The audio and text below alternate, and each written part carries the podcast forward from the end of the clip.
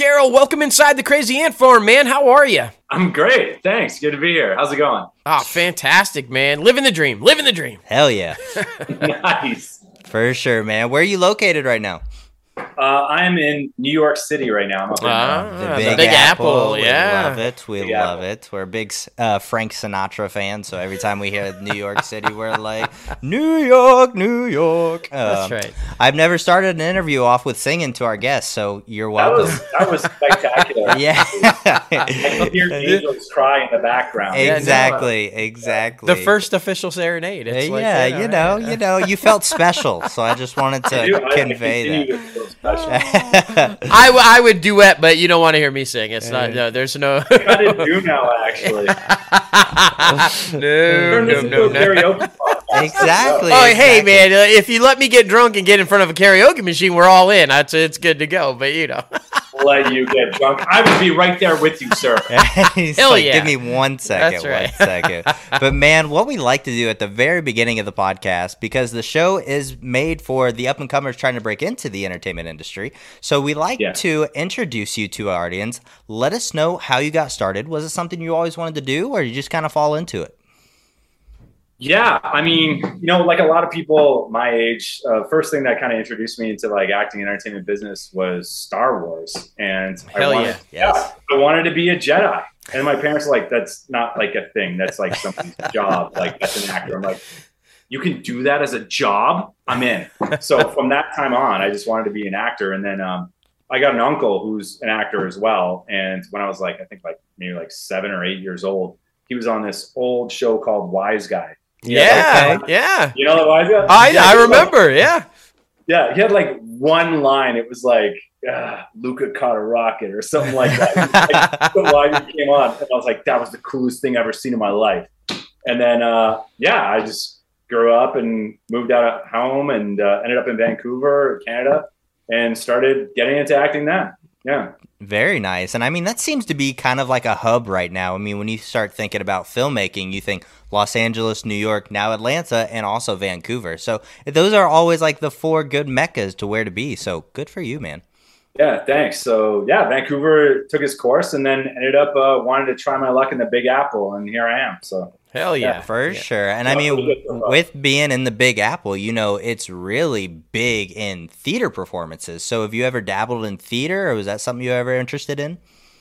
Long time ago i did like a little bit of theater Yeah. um but like i'd love to do theater here in new york i Oh, haven't hell yeah. get into it yet but yeah it's definitely definitely a, a mountain i want to climb It's time to bring a Jedi to the stage. That's all I'm saying. Like you know. i saw i saw um, i recently saw daniel craig do macbeth, macbeth on broadway Yeah. Oh, shit.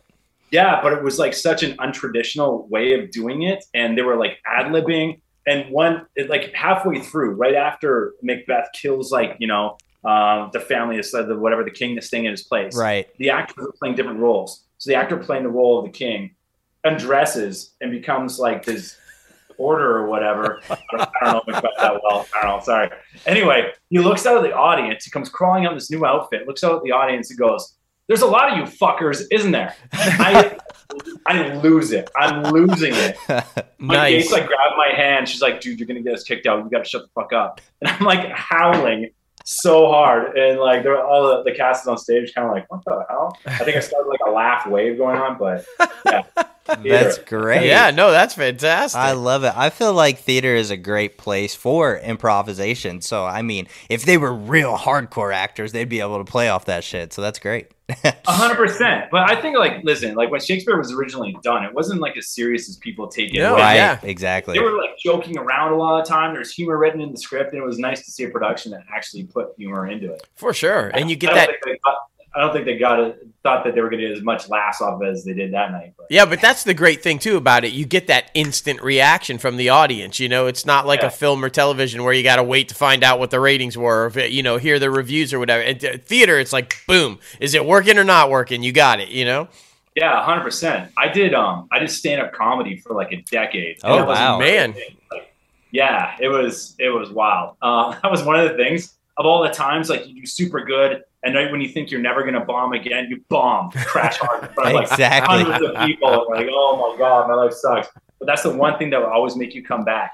is just like getting like that instant hit of laughs. Oh, for sure. Oh, for sure. And that's actually very interesting that you say that because uh, I'm really big into um, Tom Segura and Bert Kreischer's podcast right now. So I listen to a lot of their stuff. So, I mean, I can only imagine, like, I'm an anxious person. I'm not going to lie to you. So the anxiety of going up on stage and fucking basically trying to pour out your life in a funny, strategic way. I mean, what was that experience like? I'm always very curious.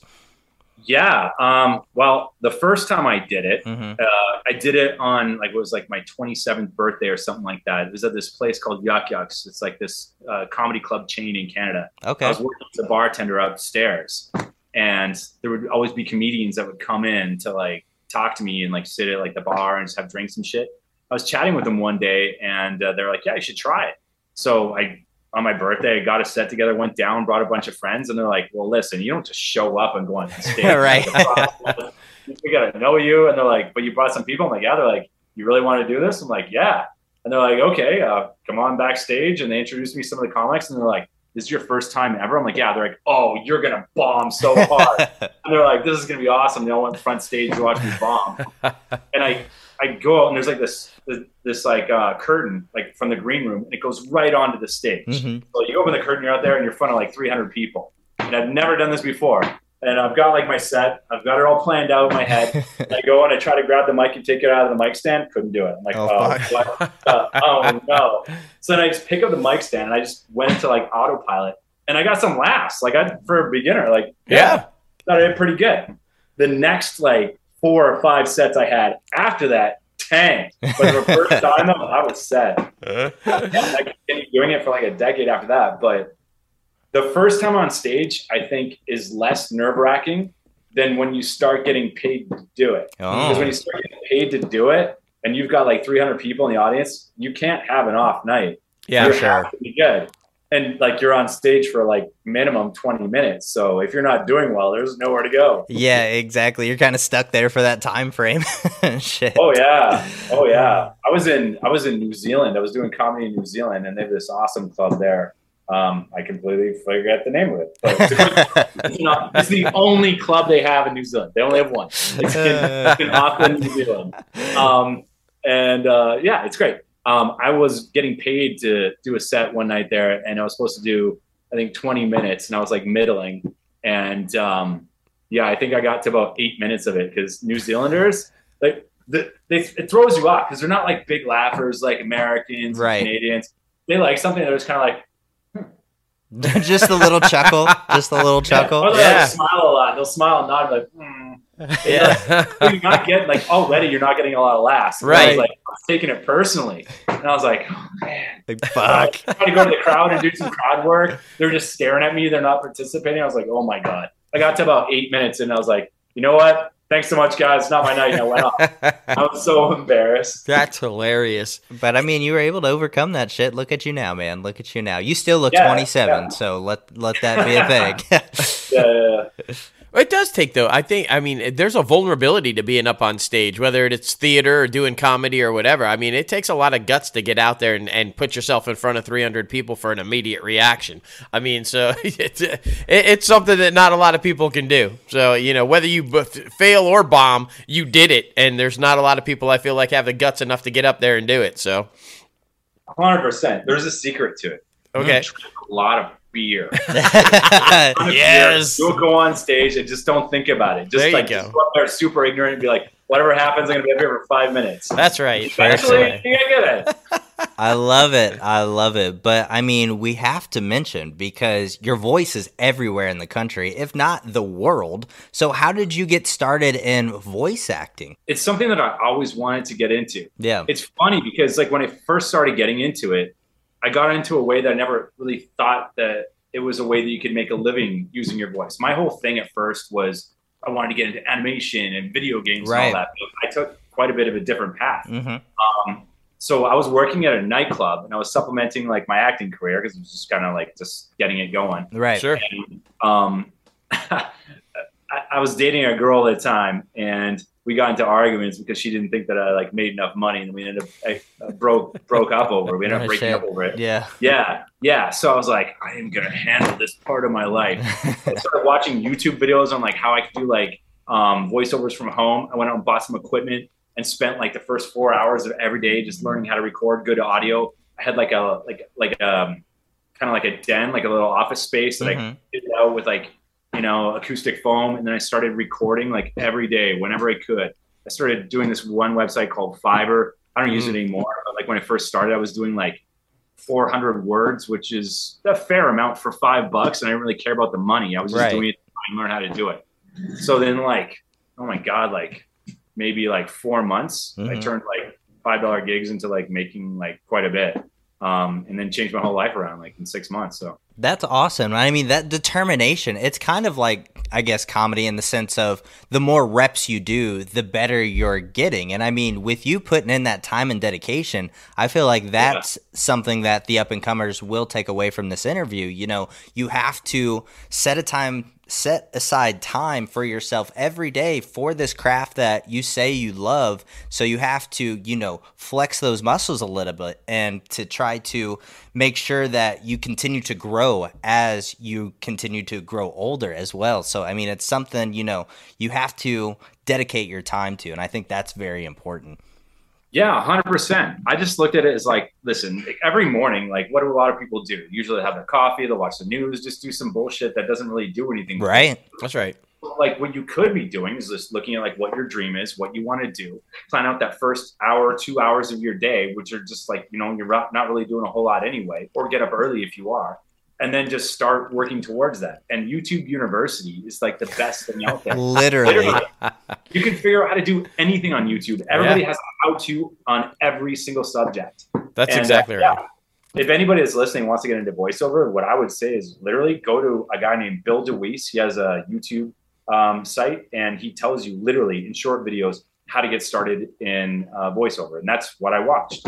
That and there's this other guy named Booth Junkie, and he teaches you how to put together um, a home studio. Those Oh, are the wow. first two, first two things you need to do.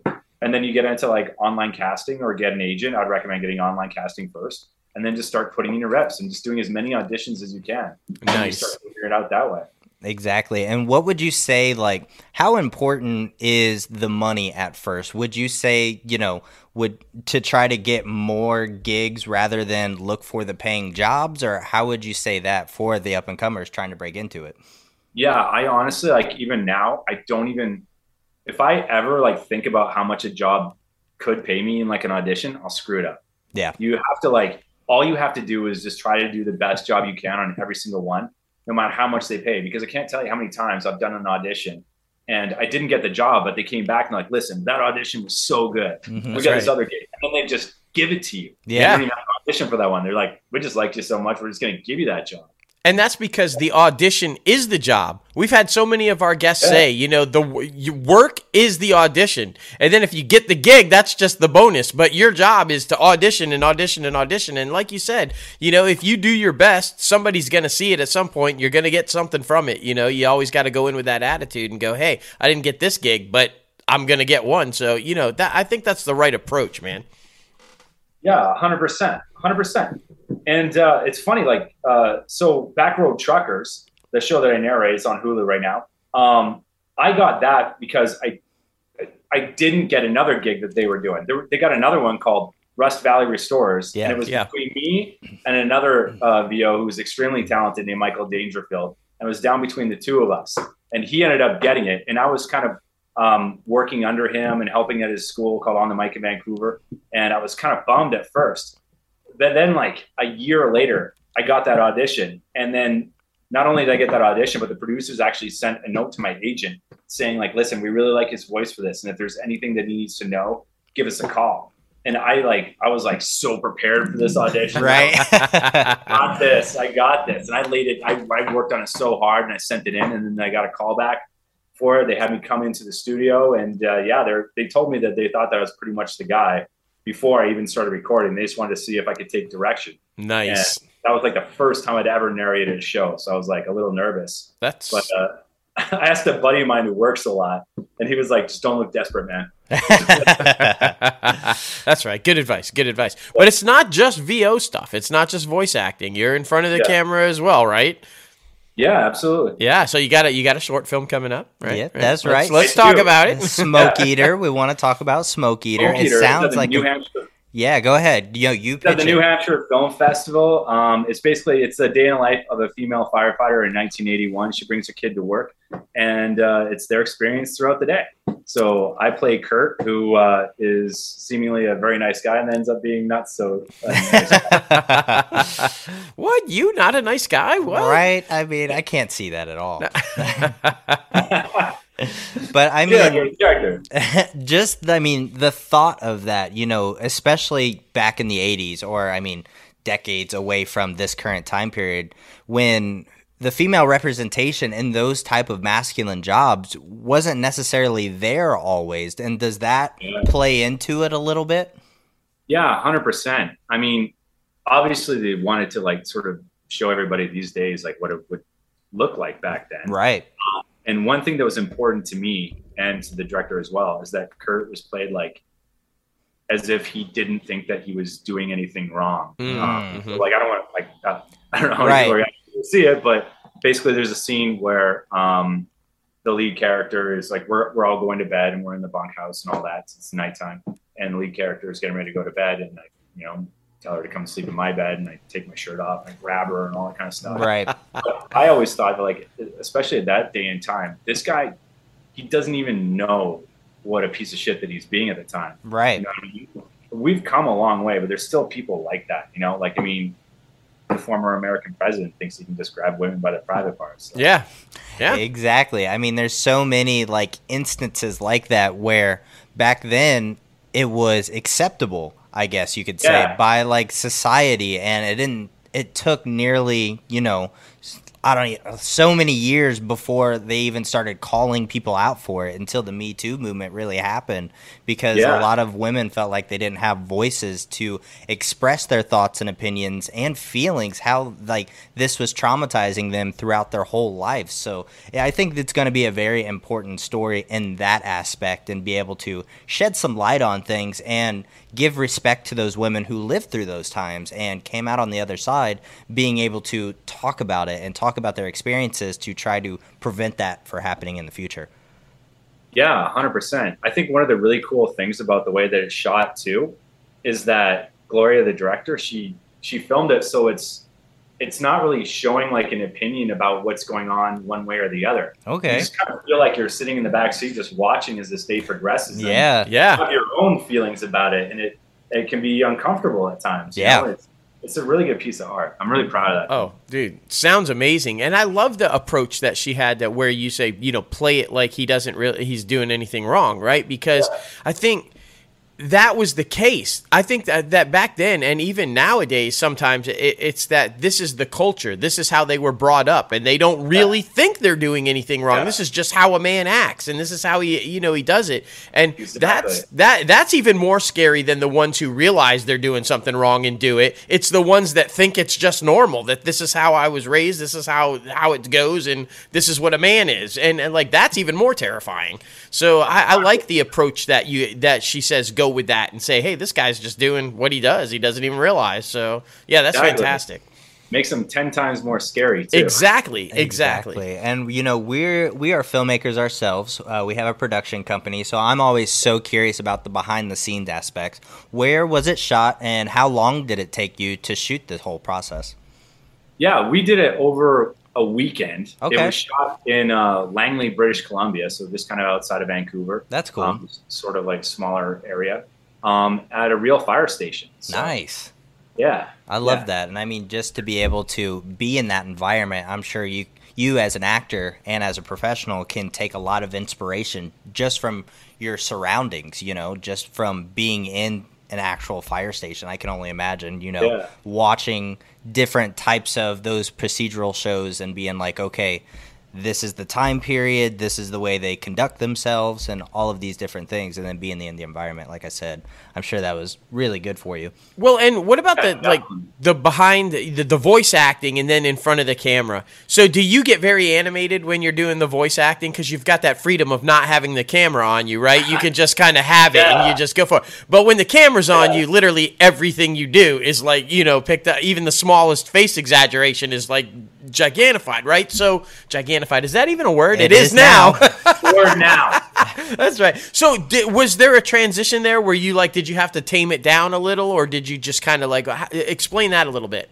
You know, I'm still like acting's a work in progress. I'm still learning to like tame it down, but sometimes, you know, like sometimes you're taming it down too much. Like there's a lot of acting these days, especially in procedurals, where people are just kind of talking heads and they get like Yeah. Oh, serious Yeah. Styles and they're like, where did Comanche go? You know what I mean? Like, Yeah. Yeah. but like I'm just I, I'm just trying to be as authentic and real and acting as I can be. Right. There you go. And if you just think about like when you're talking to somebody, a lot of the time, like you know, you just we're just talking. right? Exactly. Yep. But if your natural, if your natural state is to be more animated and all that, then use it if it works in the role. You know. Yep. And I, I'm a, I'm more of an animated person. I've always been in my life, even before the whole. No. Trust me, before this, we were going back and looking at your Instagram and you cracking up dying on some of your reads. I think it's absolutely hilarious. Heck yeah. Yeah, I got to do more of those. It was fun to post. that I kind of mean, that's stuff. good content, man. I mean, it brings the realism, you know, out of the actual like profession. And I think that's something that a lot of people like to see. They like to see it, you Yeah. know, not so cut and dry one, two, three, four, but you know, add a little bit of spice here and there. Yeah, because So- shit, it's supposed to be fun, right? I mean, if you're not if you're not having fun doing it, why the hell are you doing it, right? It is honestly like voice acting and acting, s- especially voice acting for me. It's it's meditative. It's super fun. You get to act like an idiot by yourself. Yeah. It's like, you know, it's it's it's a completely different thing for me than than in front of the camera acting. For, for sure. sure. Yeah. That's awesome, man. And I mean, I got to say, thank you so much for coming on the show because this is really going to help a lot of up and comers, you know, keep their head down and keep grinding forward because, you know, a lot of people get, you know, deceived by a lot of things and get Yeah. down on their luck and different stuff like that. But your positivity and your motivation and your dedication to the craft, I think, is going to be very inspiring sure. for everyone listening to this interview. Awesome. Well, thanks for saying that. Oh, of course, man. We're always here to build people up. So anytime you ever want to come back on the show, you're more than welcome. Just reach out to us. You got my email and you got my uh, Instagram and stuff now. So, bro, anytime you want to come back on, we're open for it. Hell yeah. That'd be awesome. Thanks so much. No problem, man. We hope you have a great rest of your night, and we'll be talking to you soon, brother. Thanks, guys. All right, Thank man. you, brother. Take care. Oh man, that was good. Yeah, dude, he he's just upbeat and happy. You can just see it, like you know, and I love that. Anybody who does an interview and the entire time it's just like a huge smile, Yeah. like the entire time, you know, they love what they do and they're having a good time, and that's the best kind, man. Yeah, because I mean, that's really what you take away from it is that he's a lover of the craft. No Yeah. matter what aspect he's doing, he's just enjoying the process. And that's really what it's about in the entertainment industry. Whatever you're doing, if you're an actor behind the scenes or like conducting a whole bunch of different stuff, as long as you enjoy the process and enjoy who you're working with, that's what it's all about. Hell yeah. And another piece of advice that we've heard from so many guests, and again in this interview, it's not about the money. Nope. If you're doing it about the money, it's never going to be successful. Don't worry about the money. Just do what you do. Do your best at it. The money will come. Exactly. It's, I mean, I, I just think I love when they say that because it's so true. I think people go into it for the wrong reasons. And every time we have a guest on to reiterate, it's not about the money. It's about the art. Have fun doing it. Best advice you can give. Exactly, exactly. Thank you again, Jesse, for coming on the show.